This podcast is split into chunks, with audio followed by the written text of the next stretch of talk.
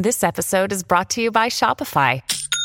Forget the frustration of picking commerce platforms when you switch your business to Shopify, the global commerce platform that supercharges your selling wherever you sell. With Shopify, you'll harness the same intuitive features, trusted apps, and powerful analytics used by the world's leading brands. Sign up today for your $1 per month trial period at shopify.com slash tech, all lowercase. That's shopify.com slash tech.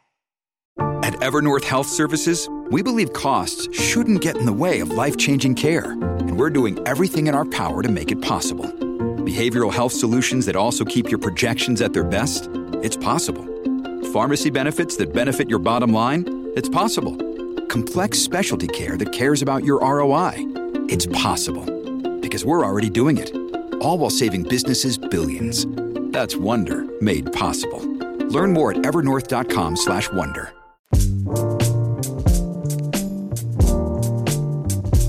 Welcome to Legal AF. The A stands for analysis and the F stands for friends. We are your legal analysis friends. Ben Meiselas, managing partner of Geragos and Geragos.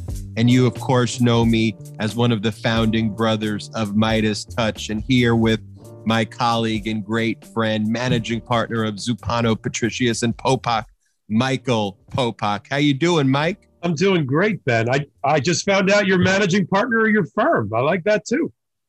Exactly. You know, if you say it enough times, it becomes true, is, is kind of my philosophy. And so I think even when I was in law school, I was saying I was the managing partner of, uh, of Yeah. my firm I was the managing when I was the paralegal. Yeah, I was the managing associate of my firm for a long time. But you know, uh, one of the things I want to talk with you about is, of course, our new show. I want to talk about um, our legal careers and our backgrounds and what led us to do this show. And then, of course, I want to start getting into some of the legal news and the format that this show is going to take. And so I think it's helpful if we just introduce how we met each other, Michael, and then we can talk about our background. So we met actually on opposite sides of a case. And I won't get into the case in specifics, but I was on the plaintiff side of that, of that case. You were on the defense side of the case. It was a highly contentious um, litigation over, you know, controversial uh, facts. Um, but through that case, uh, you know, I think we were able to achieve what is rare these days in law, but what occurred, you know, many decades ago, or what we believe occurred many decades ago, or that could just be the lore they tell us, you know, when the legal profession was first created. But we developed a, a friendship, which developed into a great friendship and a very, you know, incredible working relationship where we do a lot of cases together. Yeah. Yeah, that that was uh, that's a nice highlight to our both of our careers, and uh, it's unique. Um, we're both very tenacious advocates and trial lawyers um, representing our clients' interest. I was in-house uh, global head of litigation for a Wall Street firm. You were on the other side, as you described, taking on one of our subsidiaries, high-profile subsidiaries, in a high-profile case. And while we fought tooth and nail about the case, we always kept it on very professional levels. And I think we developed a deep, abiding respect for each other and our approaches to the case. And when I left that Wall Street firm and decided to return to private practice, you were literally one of the first phone calls that I made because of our friendship and my admiration for you and what you were accomplishing. And I, I think it started something like this Ben, I'm going back into private practice. And I don't know if you remember your response to that. What did I say? You said, Popok, you're going back to private practice. We want to work with you. We, we want to try cases with you. It was, it was literally like that. I think I was I was sitting in uh, my study just trying to figure out my next steps. I hadn't even I haven't even haven't even decided yet on the law firm that I was going to join or the partners in Miami that I was going to I was going to join forces with. And and you were right out of the gate. Let's find ways to work together. And um, and from there, it really has developed into a a, a one of the most uh, rewarding aspects of my return to private practice, frankly, has been working with Geragos and Geragos, working with you particularly, and watching you from day, if it wasn't day one, it was day two, of MeidasTouch. I said, What is this MeidasTouch that I just saw, you know, that you launched? What's that all about? I think you had, what was the number you told me you had at the moment that I made contact with you over Meidas?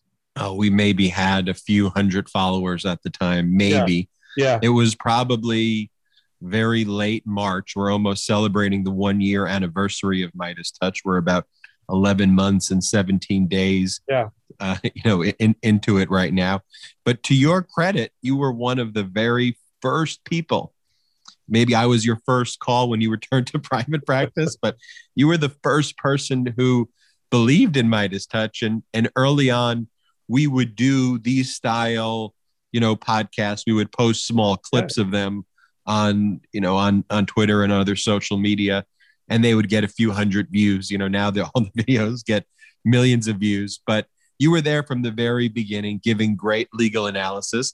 And you developed quite the fan base very early on amongst the MeidasTouch followers who kept on saying, When's Popok coming? When's Popok coming back? I remember once on something as esoteric as the emoluments clause of the US Constitution, I got like a million TikTok views. A, at that moment, I didn't quite know what TikTok was. I thought it was for, you know, preschool kids to do dance routines in the middle of the street. I didn't realize there was going to be a following that would watch really hardcore analysis of constitutional and legal issues that were, you know, that were sitting on that site. So that was fun. And, and I don't know if you remember, we even had people in my law firm write very interesting articles on artificial intelligence and all sorts of other cutting uh, high uh, high concept legal concepts that you posted on what was then your MeidasTouch website. I think it evolved into something else, uh, but at the time, you know, Jordy was looking for content, and we were supplying these articles, you know, at a pretty rapid pace, and he was making them look great with all sorts of graphics and and all sorts of things. So no, I've been a big believer of both you, your brothers, MeidasTouch. You know how you described the business model, the political aspect of it, the counterweight to the Fox Newses and the Newsmaxes of the world. I mean, I don't know if you ever envisioned that rocket ship taking off as quickly and as successfully as it did, but I was certainly hopeful that it would, and I wanted, I really wanted to be a, a early, an early supporter and adopter, and a big promoter of it. And of course, you've been a big supporter. You've been our lawyer as we've been threatened with numerous lawsuits and have been involved in numerous lawsuits in our very early stages. But just so those listening out there, uh, you know, know your background, my background, so they know they're not just talking to two people playing lawyers on Legal AF podcast. Yeah. If you can give the Cliff Notes version sure. of where you went to law school and very briefly, you know, your career trajectory that brought you here today. Yeah, I'd be happy to do that, and I'll and I'll do and I will do it briefly. It's always difficult, even for lawyers and trial lawyers, to talk about themselves, but I'll, I'll give it a go. So I started my law career at Duke Law School in North Carolina, and and right after that, when I graduated, I started with uh, two very large, what we call Wall Street law firms, uh, global law firms based here in New York, and worked in both white collar criminal defense and general litigation and securities litigation primarily on the defense side. I, have been until you and I connected. While I've done fair amount of plaintiffs work, I've been mainly defense oriented, which I think is the reason you and I work so well together on our plaintiff side cases. Um, and then from there, um, I went down to Miami because uh, I really wanted to be a, a, trial lawyer when I grew up. And, and accomplishing that in New York at these major firms is really not a not a goal, not a dream for most people if you're in New York at a major firm and you try one case in your entire career, you, are doing okay. And that's not how I foresaw what I wanted to do with my life and my career. So I went down to Miami, and eventually uh, I was with a very well-known firm in uh, based in Miami in South Florida. And before it was all said and done, I tried over 40 cases, uh, trial, uh, jury trials, federal trials, state trials, arbitrations all around the country. And then about five years ago, now it's about six years ago, I was invited by a, a, major Wall Street client of mine to come back to New York and to be the global head of litigation and all things employment related for this 15,000 person company that's, uh, you know, I, I, won't mention the name, but it's very, very well known. And, you know, that was a new um, opportunity for me, a new challenge for me. Uh, they wanted me to build from scratch an in house trial team. Um, when I got there, they were handling none of their cases in house by themselves, they all had outside counsel. By the time I left, uh, the, the uh, team that I built and I were handling over 70 cases worldwide. We tried 23 cases in four years which for those out there listening, that is a tremendous body of work and trials. They were arbitrations, they were state and federal cases all across America. We had a very good track record. I think we were, I don't know, 19 and four or 20 and three, you know, Tom Brady type numbers.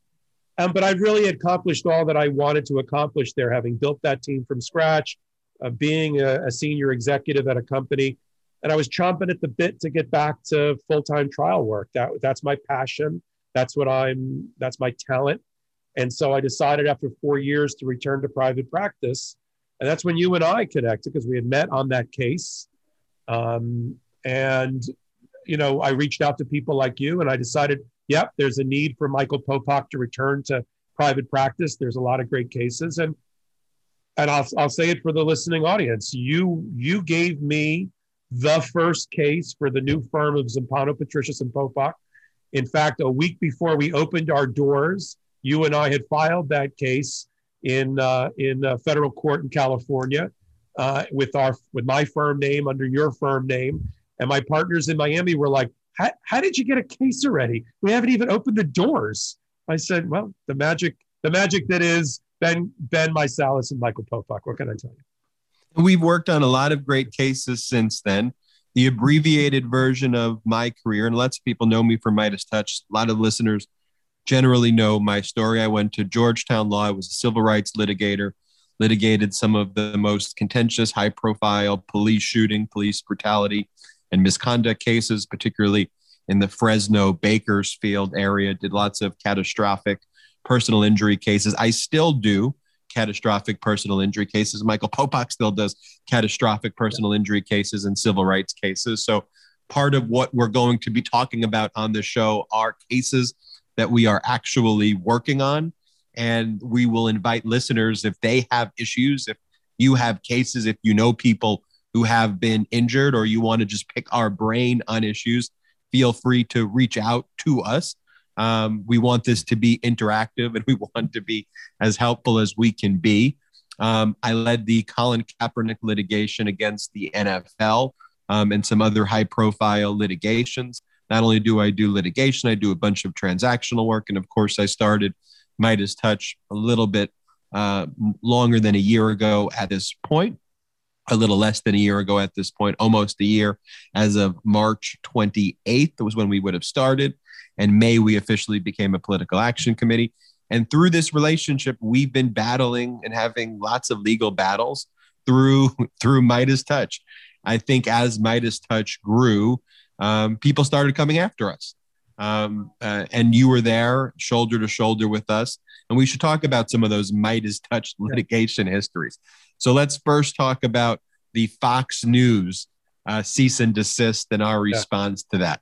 Yeah, that that uh, I don't know if that was the first one or Kelly Senator, then Senator Kelly Loeffler was the first one, but they came really one right after the other. MeidasTouch got a cease and desist letter from uh, Fox News and its lawyers claiming that the now famous MeidasTouch viral video, many of which use clips from Fox News using their own words against them, um, was somehow copyright infringement that that MeidasTouch didn't have the license to use those clips, didn't have the right to use those without compensation, and should stop using them and take all those uh, viral videos that were getting you know 1 million 3 million 4 million hits uh, take them down. I mean certainly during the the election season so we, we really know they were doing the bidding for the trump campaign. And uh, we wrote back um, i wrote back and with your help a very succinct letter that, that told them to go um, AF themselves, uh, and more particularly said that the use of that material is fair use under copyright law. It's fair commentary under copyright law. that in, in the world of First Amendment and social commentary, that MeidasTouch is allowed to use that and to use it for their own purposes in parody or, or criticism, social criticism, political criticism, and that they should go in short, jump in a lake. And uh, we never heard from them again. And they certainly never heard from them again. And just if you can, yeah. as we try to educate those listening to what these different legal doctrines is as, as we tell these stories. Um, of course, they'll know the First Amendment, you know, the, the freedom of speech. And we as a political organization, MeidasTouch, have a freedom of speech. But can you talk to briefly the fair use doctrine yeah. and why political organizations like us and, and others, um, and even documentarians, often refer to this fair use to use footage um, of of things that are in the public sphere um, in our videos and why that's not a copyright infringement. Yeah. So let's start from the copyright angle. Anyone that creates something of artistic value, whether it's a play, an a article, a news report, a movie, um, some some version of music, any of that, instantly has a copyright that's owned in common law and maybe it, may be under federal law if they've registered it with the federal uh, patent and trademark office. But but you enjoy if you've created something a copyright.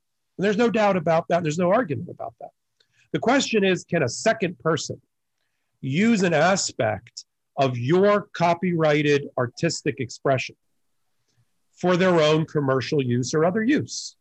And what the law says is yes, if it's being done not just to make money, right? You're not just copying literally you know, the painting behind me or the, uh, the, the audio track and using it and just ripping it off, but you're using it for some sort of criticism, parody, social commentary, or the like. Because how are you supposed to make the criticism if in a fair, open society, a First Amendment society, how are you supposed to do that if you don't actually use the clip? And and you know, there's very famous cases, including you know, Hustler magazine and the now recently deceased Larry Flynt had a very famous case in, involving fair use um, because he used the picture of a very famous person uh, and he put him in a very um, anatomically impossible position. I'll put it that way. And that person, that that religious leader, took exception to it and argued that that he, he wasn't um, that they had violated his copyright in many other ways. So what the law says very succinctly is that you, MeidasTouch, and others are allowed to show clips of things previously produced in which somebody has a copyright if the purpose of doing it is commentary, criticism, satire, and the like, even if you make money off doing it. So that was the Fox News. You sent them a letter. They ran away as soon as you did that. Then we got the letter from Kelly Loeffler, former Senator Kelly Loeffler, AKA Looting Loeffler. Tell right. us about that. Yeah. So, same thing. We got a very detailed letter from her law firm. I think it was on behalf of Citizens for Loeffler, uh, claiming that the you know looting Loeffler video, which was obviously driving her up the wall, right at the moment she was in a very contentious and now losing campaign to keep her seat in Georgia. Um, and we get this very strong cease and desist letter that uh, we need to take down uh, Kelly Loeffler, um, anything related to her, videos related to her, and and that it was um, it was uh, filled with uh, def- defamatory material, false material, I was really just using her own words against her. They just didn't. used her words, and right. then we used the uh, the ah, clips of yeah. Jeanine, Judge Jeanine Pirro and Tucker Carlson, who had referred to her as a looter yeah. um, when she was selling and buying certain stocks for her portfolio based on the inside information she had received yeah. in secret Senate intelligence briefings. Yeah. So we were using the words of Fox before they got their script together and they realized, oh shit, we have to cover for her every second and we can't be against her. Yeah. Um, but that's their initial reaction was um, what most of the public's reaction was in the early days of COVID. Why are you selling and trading stocks off of inside information? And she went livid, especially because we showed it was Fox News hosts um, who were who were saying that. So we went after her.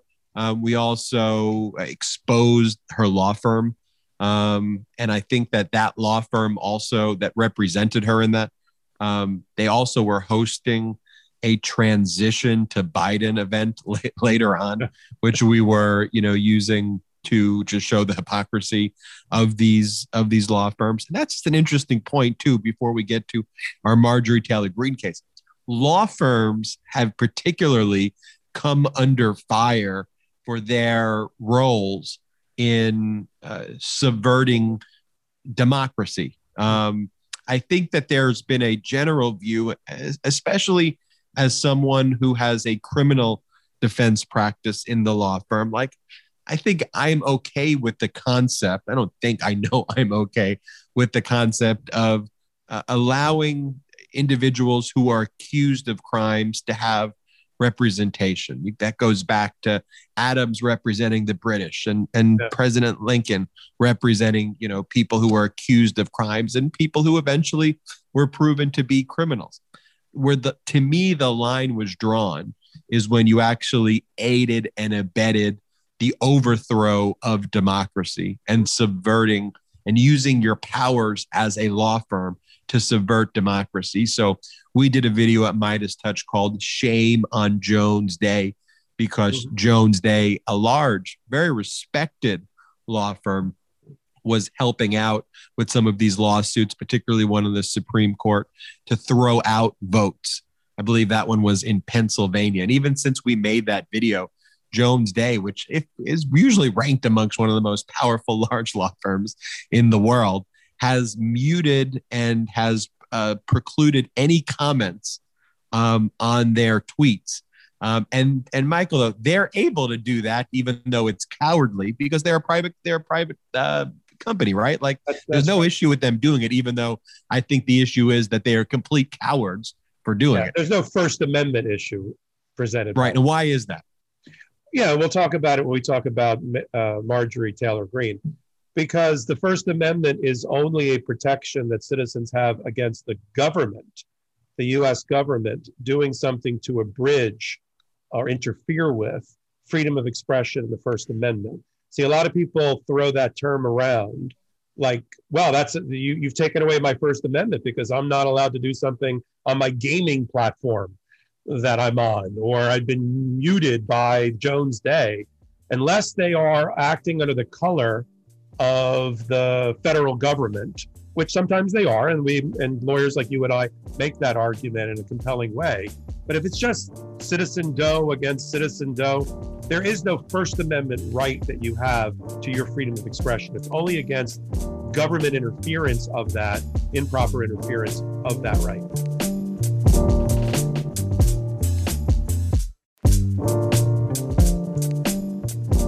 And that brings us to where we did bring a lawsuit, our third legal battle together in MeidasTouch in under a year against Marjorie Taylor Greene.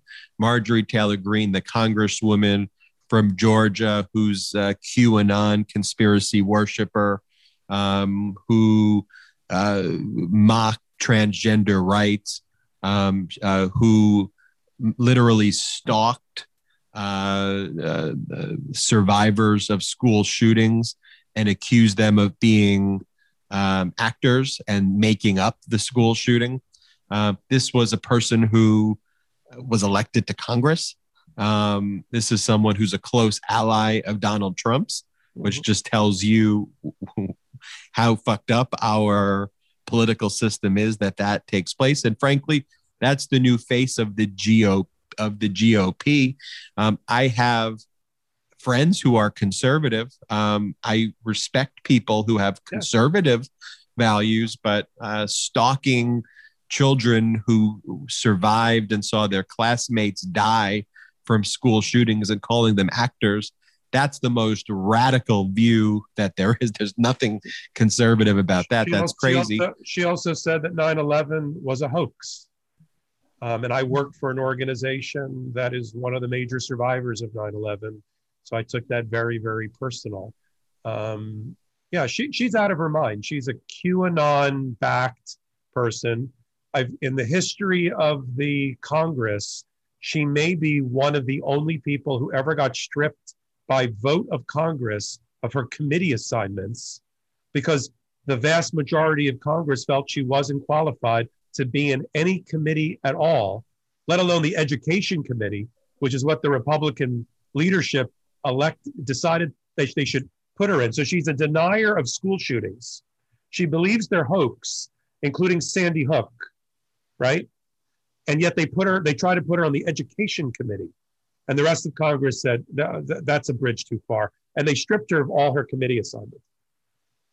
Yeah, that's Marjorie Taylor Greene. So, of course, uh, MeidasTouch uh, as a political action committee, as a group that is one of the most significant proponents of democracy uh, today, criticized her um, for these viewpoints.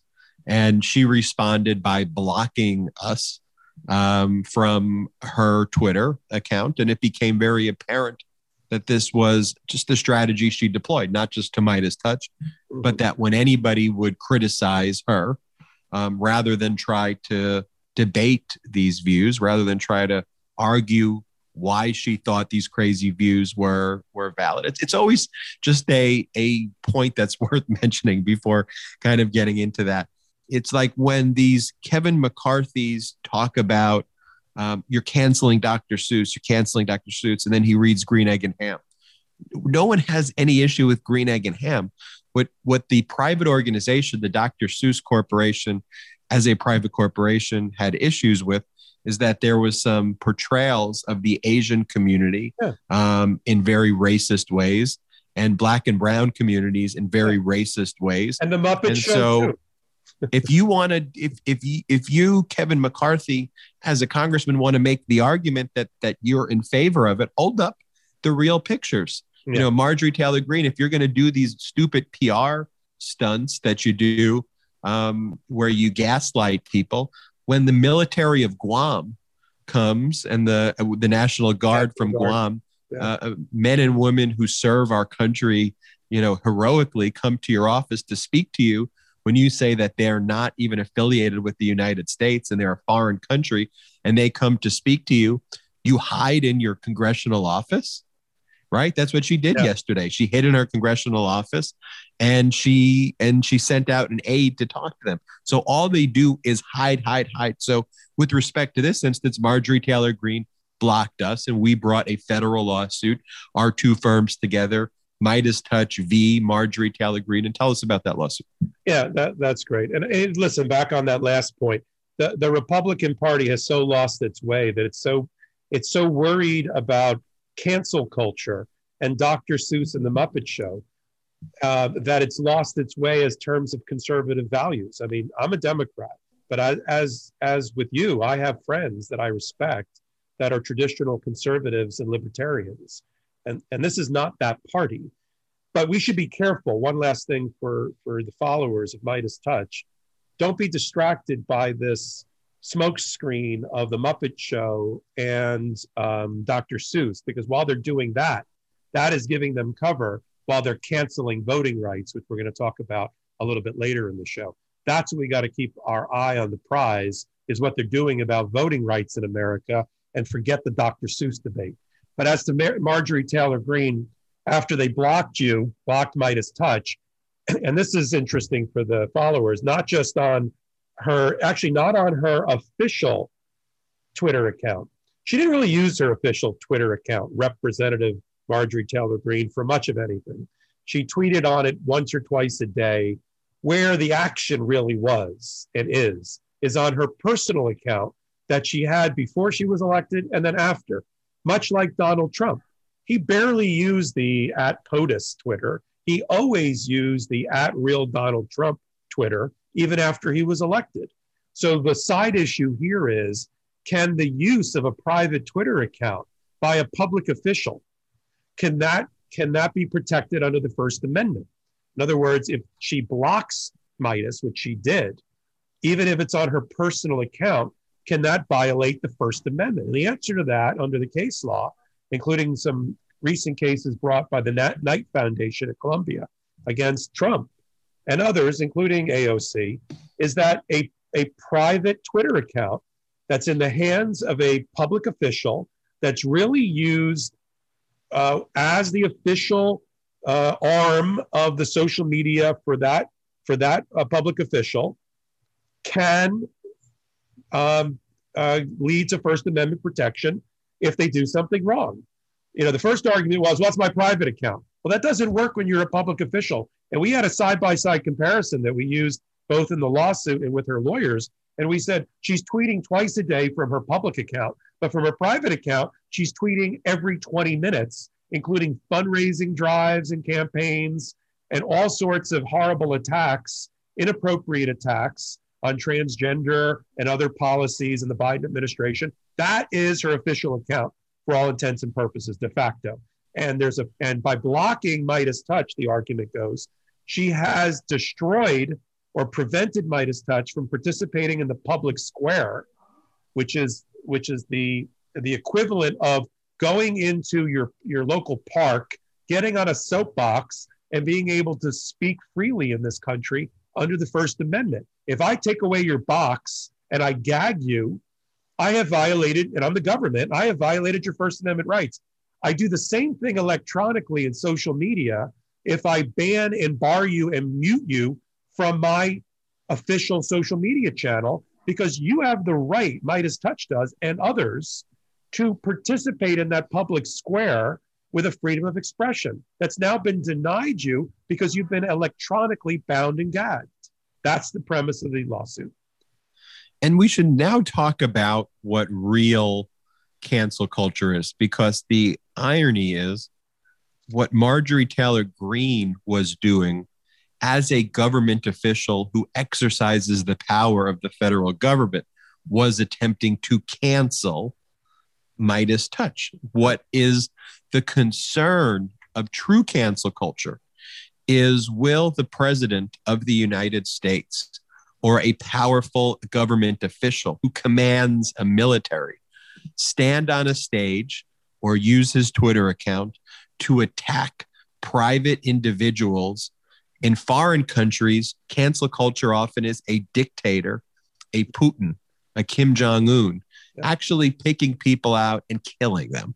Right. Um, and we were moving in that direction, frankly, with Donald Trump. Thank God he's not elected again because what he was doing was using the weight and the faculties of the most powerful position in the world of all history to target his enemies one by one and to affirmatively harm them and cancel them one by one. You just think about even in my the course of my representation, you know, with Colin Kaepernick, it was one of the very first examples. I remember the day very quick, very very uh, a, a, ton. It was in Huntsville, Alabama. Very clearly was the word. In Huntsville, Alabama. Donald Trump gave the speech. I think it was September uh, twentieth uh, of uh, 2017.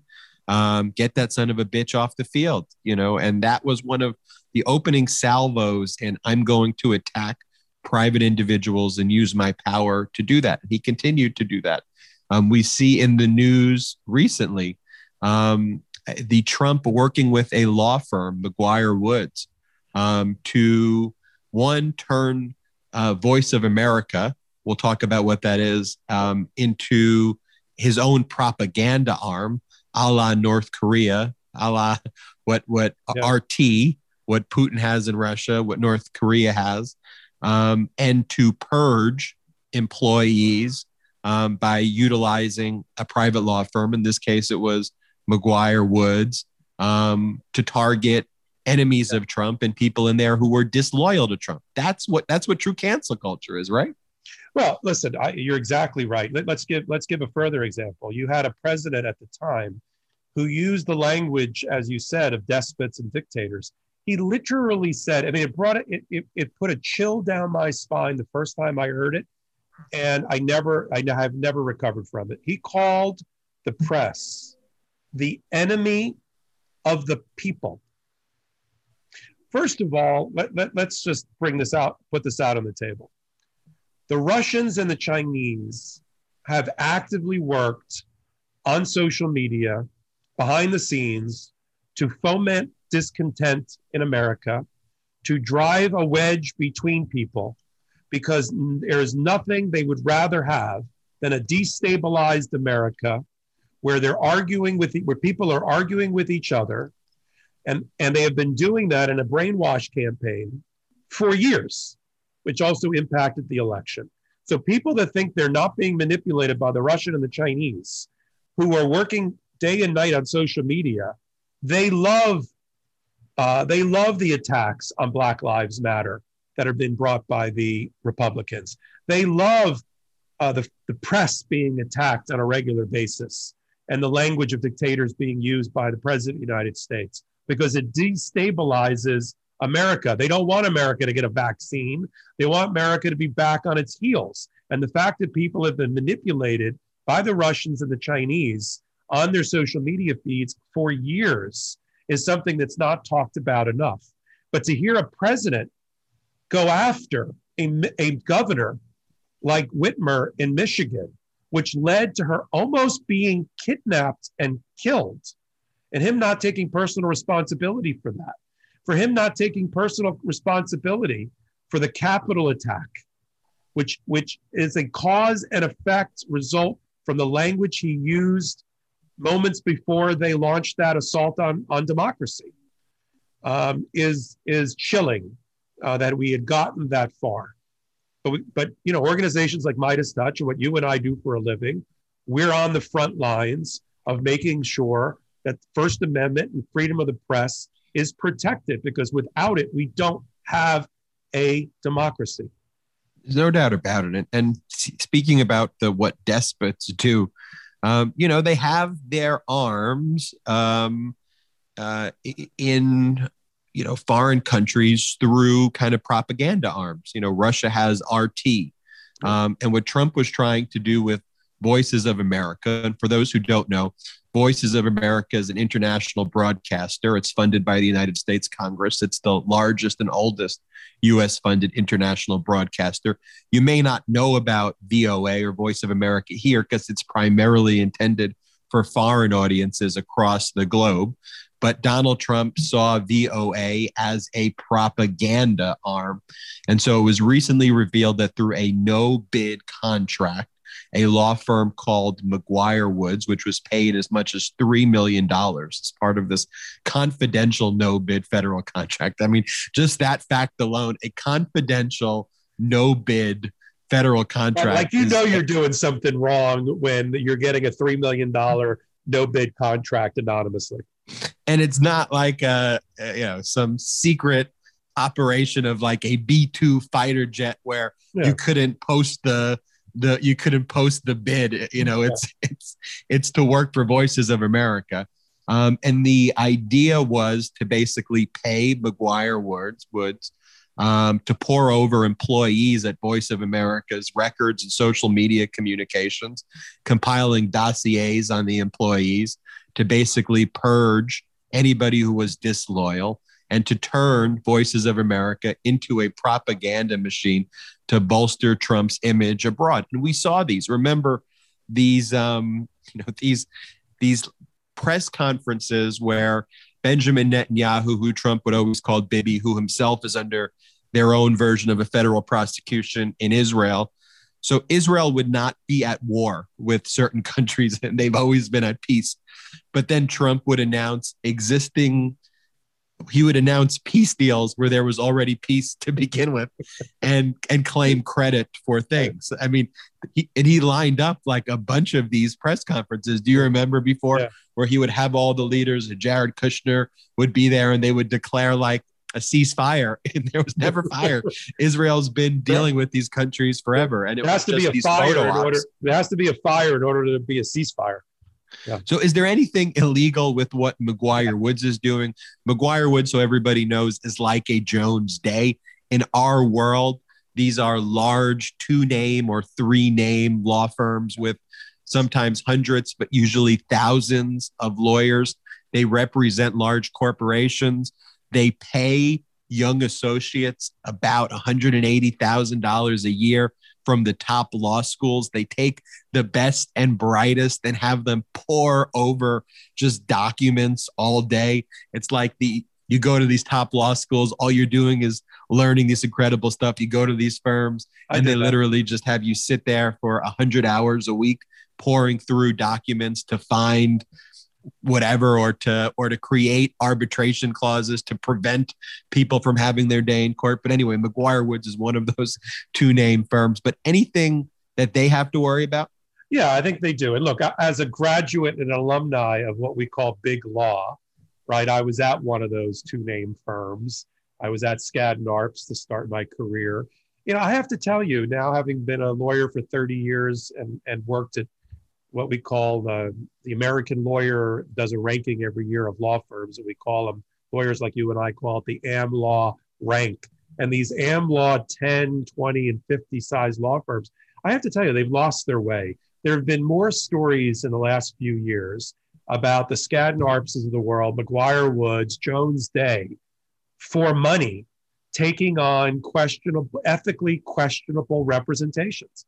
Unfortunately, my firm that I worked at, I'm an alumni of Skadden, was front page New York Times with a scandal about the work they did for the Ukraine government, that that that in which they've paid tens of millions of dollars to settle uh, with the federal government over their work there. Jones Day with the work that you described, and McGuire-Woods, who gets three million dollars to basically be a, a stooge and a tool of the Trump administration to create an enemies list at the VOA to, to purge it of people that were not pro Trump. How is that an appropriate role for a big law law firm with ethical ethics, ethical guidelines, boundaries, and rules of, of professional conduct? It isn't.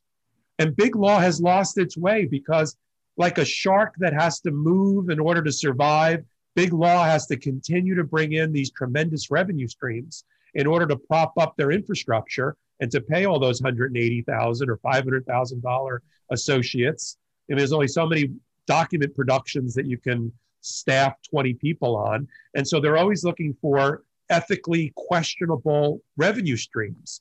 And this is how they get into problems. If, if every lawyer that runs those firms would take out on a yearly basis the rules of professional conduct that their bar license is tied to and review it and remember that this is a profession that is that is founded on ethics. They would turn down this work. It wouldn't even be questionable. I tell i tell a uh, a, a personal story that's a that's a little bit humorous. I had to take the i took the bar twice once in new york and then five years later in florida when i moved because most states there's no reciprocity. You have to retake the test so there's two parts of the test for those that are out there listening.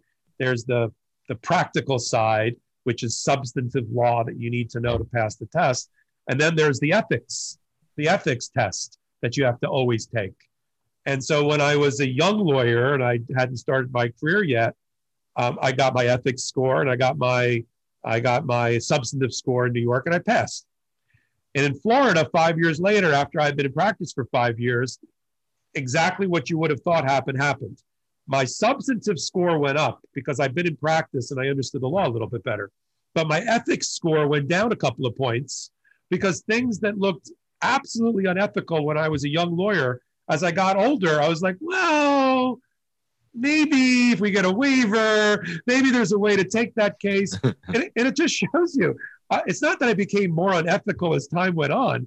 It's just you you you do lose your way a little bit. You have to remind yourself. You and I look at a case and we go, that's not right, that's not ethical, that's black and white. But these big law firms, because of tremendous economic pressure, lose their way in the thicket of ethics. And this is how they end up, we end up being able to tell these terrible stories. There's going to be liability for McGuire-Woods. There's going to be ethical investigations led by bar associations about the proper role of law firms, many of which sided with Trump. Look, you want to be a Republican oriented law firm and just represent Republican causes. This is America. You're allowed to do that, but you can't cross the line and become an arm of voter suppression and continue to challenge proper and fair elections in an undemocratic way just because you've been hired and given a retainer. That's not the proper role of a professional legal uh, law firm in this culture.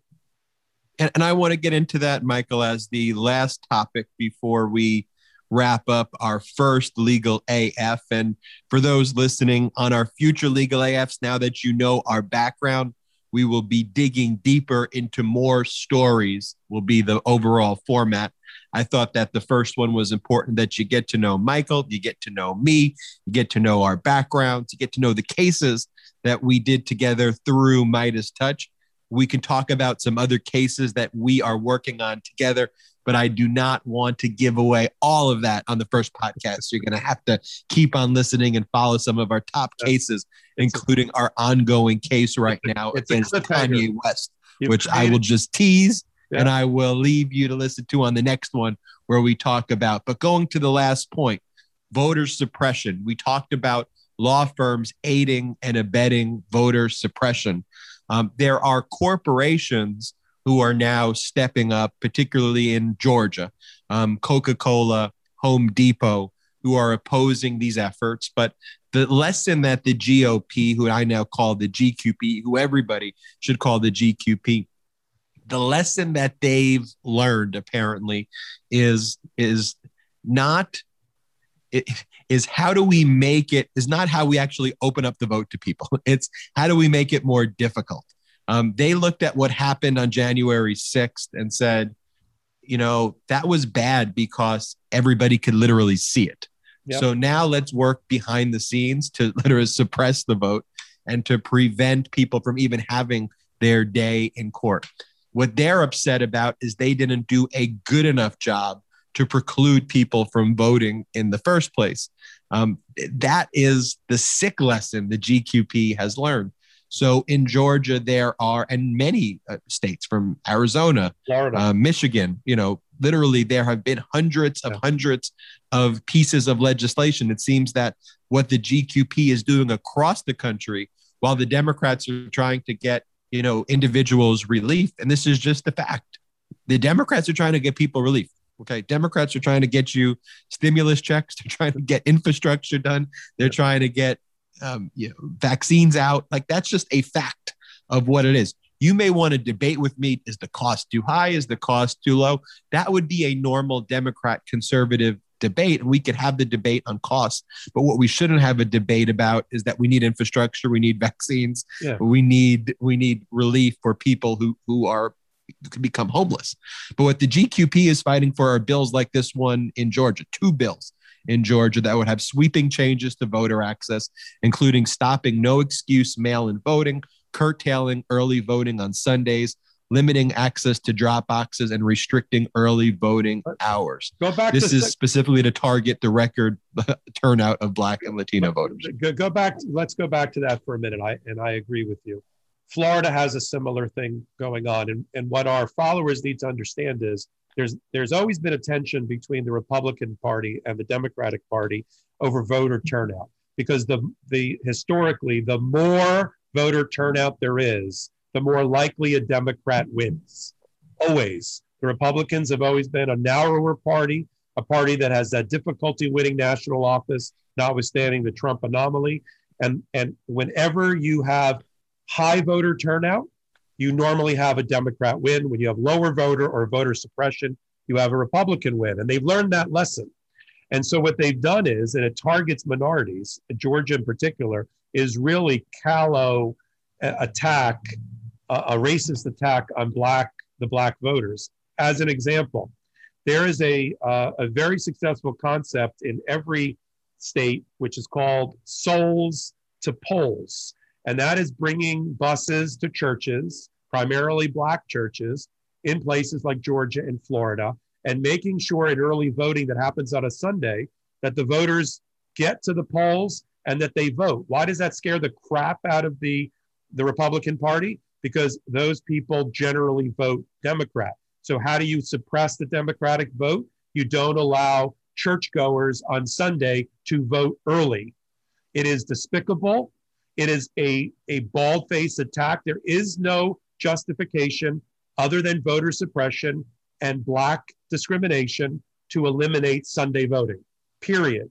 And what, what, what we hope is that Congress, with the Senate resolution number one and, and the uh, House resolution number one, if it gets passed in the Senate, it's already been passed in the House, will totally change voting as we know it in America, allowing for the complete expansion of early voting, of uh, mail voting, uh, voting uh, in all different uh, different types of ways, Sunday voting, longer voting hours, more voting hours, um, no more gerrymandering, which eliminates or creates districts that uh, discriminates against minorities and make sure that white congresspeople get elected. If that bill gets passed, that should counteract all of these state by state attempts to undermine the voting the Voting Rights Act and undermine voting. And then we've got the Supreme Court, which we'll talk about on our next show, which is considering what to do about the Voting Rights Act and Section 2 of the Voting Rights Act, which goes to whether restrictions on voting harm minorities, which is the core the core purpose of the Voting Right Voting Rights Act is to avoid that. The Supreme Court is currently considering whether certain states have violated Section 2 of the Voting Rights Act. So we've got we've got all this going on right now that we're going to have to closely follow. States trying to change their voting laws in order to suppress the vote. The federal government trying to cut them off at the pass by passing the, the Senate bill number one, make it make it into law, which will totally uh, eradicate the state's ability to control local elections, and the Supreme Court ruling on the Voting Rights Act about whether all of these things or any of these things are constitutional. And ultimately, for me, you know, and why I became a lawyer um, is I want to fight with ideas. I want to fight for what I believe in. And, you know, we talk about what true cancel culture was under Donald Trump. We talk about true cancel culture, the GQP, GQP trying to suppress um, votes. You know, that rigging, that cheating is antithetical to what a debate should be in a democratic society at the end of the day, we should put forth our views, you know, and all of these views, if they were, I say this on the MeidasTouch podcast, which is if you presented the infrastructure bills and vaccine distributions and COVID relief and $15 minimum wage as referendum items, 75, 80% of Americans support these bills. And at the end of the day, if you have bipartisan support of the people, those ideas at the end of the day is what should prevail. And what we shouldn't have is people rigging the system and cheating. But that's why you have myself, you have Michael Popok, you have Legal AF, always here to hold people accountable. So I think this was a great first episode. Um, I don't want to give away too much of our stories, um, but it was great doing this with you, Michael. It was great after kind of starting this almost a year ago now with the audience that we have to have you know gotten this far we appreciate everybody the legal af we're going to be doing once a week for now we're going to be dropping these on the MeidasTouch podcast channel eventually we're going to be moving off the MeidasTouch channel but we wanted to connect with you through this already built in audience any last words michael no, I think it's great. Um, you, you and I started, like you said, a year ago. It's amazing what you've done with MeidasTouch. and I'm I'm just so honored to be a part of it. And and we put words into action. You know, it's easy for. I think that's the distinguishing feature of you and I as commentators and analysts on Legal AF. And the difference between us and the other legal podcasts, just to talk about them for a minute, is that you and I are workaday trial lawyers that do this for a living we're not just talking about our cases because they're interesting to us. We're talking about cases that you and I are doing that are on the forefront and the cutting edge of some of the most important First Amendment and other civil rights issues in America. And you and I have the perspective of not just being talking heads, but going into the courtrooms of America, of representing the Colin Kaepernicks of America on issues that are that are so important. And as you said, holding people accountable, not just blather on a podcast, as interesting as it is. But actually, you and I leave these little Zoom boxes and these rooms, and we go out into the courthouses of America and make new law and hold and speak truth to power and hold hold our elected officials accountable. Thank you for joining this episode of Legal AF. Ben Meiselas and Michael Popok signing off.